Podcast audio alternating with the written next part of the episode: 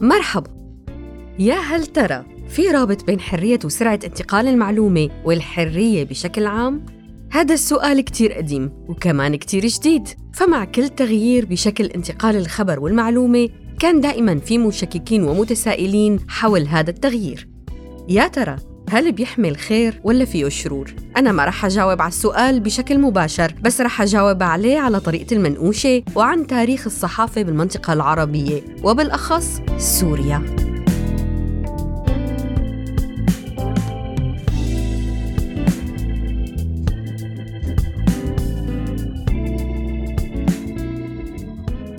المراجع بتذكر إنه أول صحيفة بالعالم العربي إجت مع المحتل الفرنسي سنة 1800 وإجت تقريبا مع المطبعة يلي جابها بونابرت معه على مصر. وكانت صحيفة ناطقة بالفرنسية وحملت اسم التنبيه يعني موجهة لطبقة معينة من المجتمع بالإضافة للفرنسيين. وبعد ما راحوا الفرنسيين طلعت تاني هي الصحف باسم الوقائع المصرية بسنة 1828 بس كمان ما كانت باللغة العربية بل بلغة الإمبراطورية العثمانية.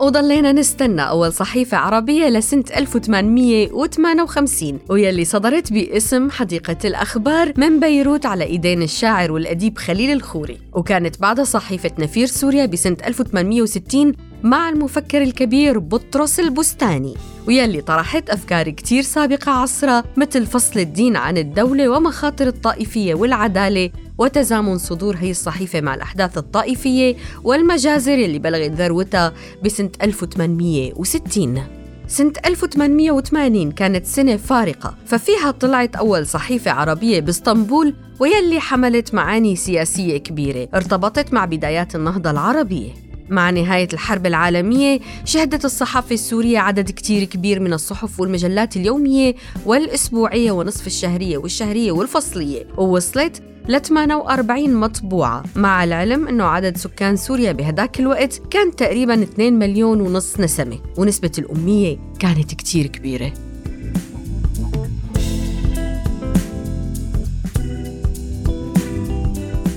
من أشهر صحف المرحلة هديك سوريا الجديدة. ألف باء القبس الأمة بردة يلي تحولت بعدين ليصير اسمها الوحدة مع أيام الوحدة بين سوريا ومصر. وبعدها صرنا نعرفها بجريدة الثورة بس تبع البعث.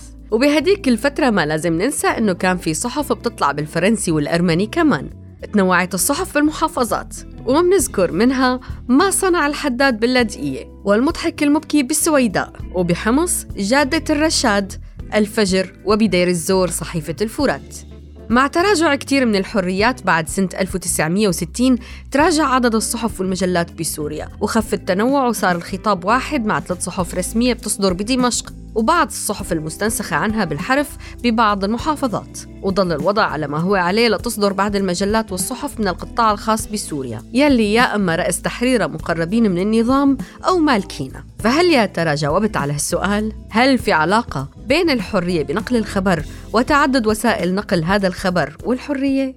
بترك الجواب لكم المنقوش معي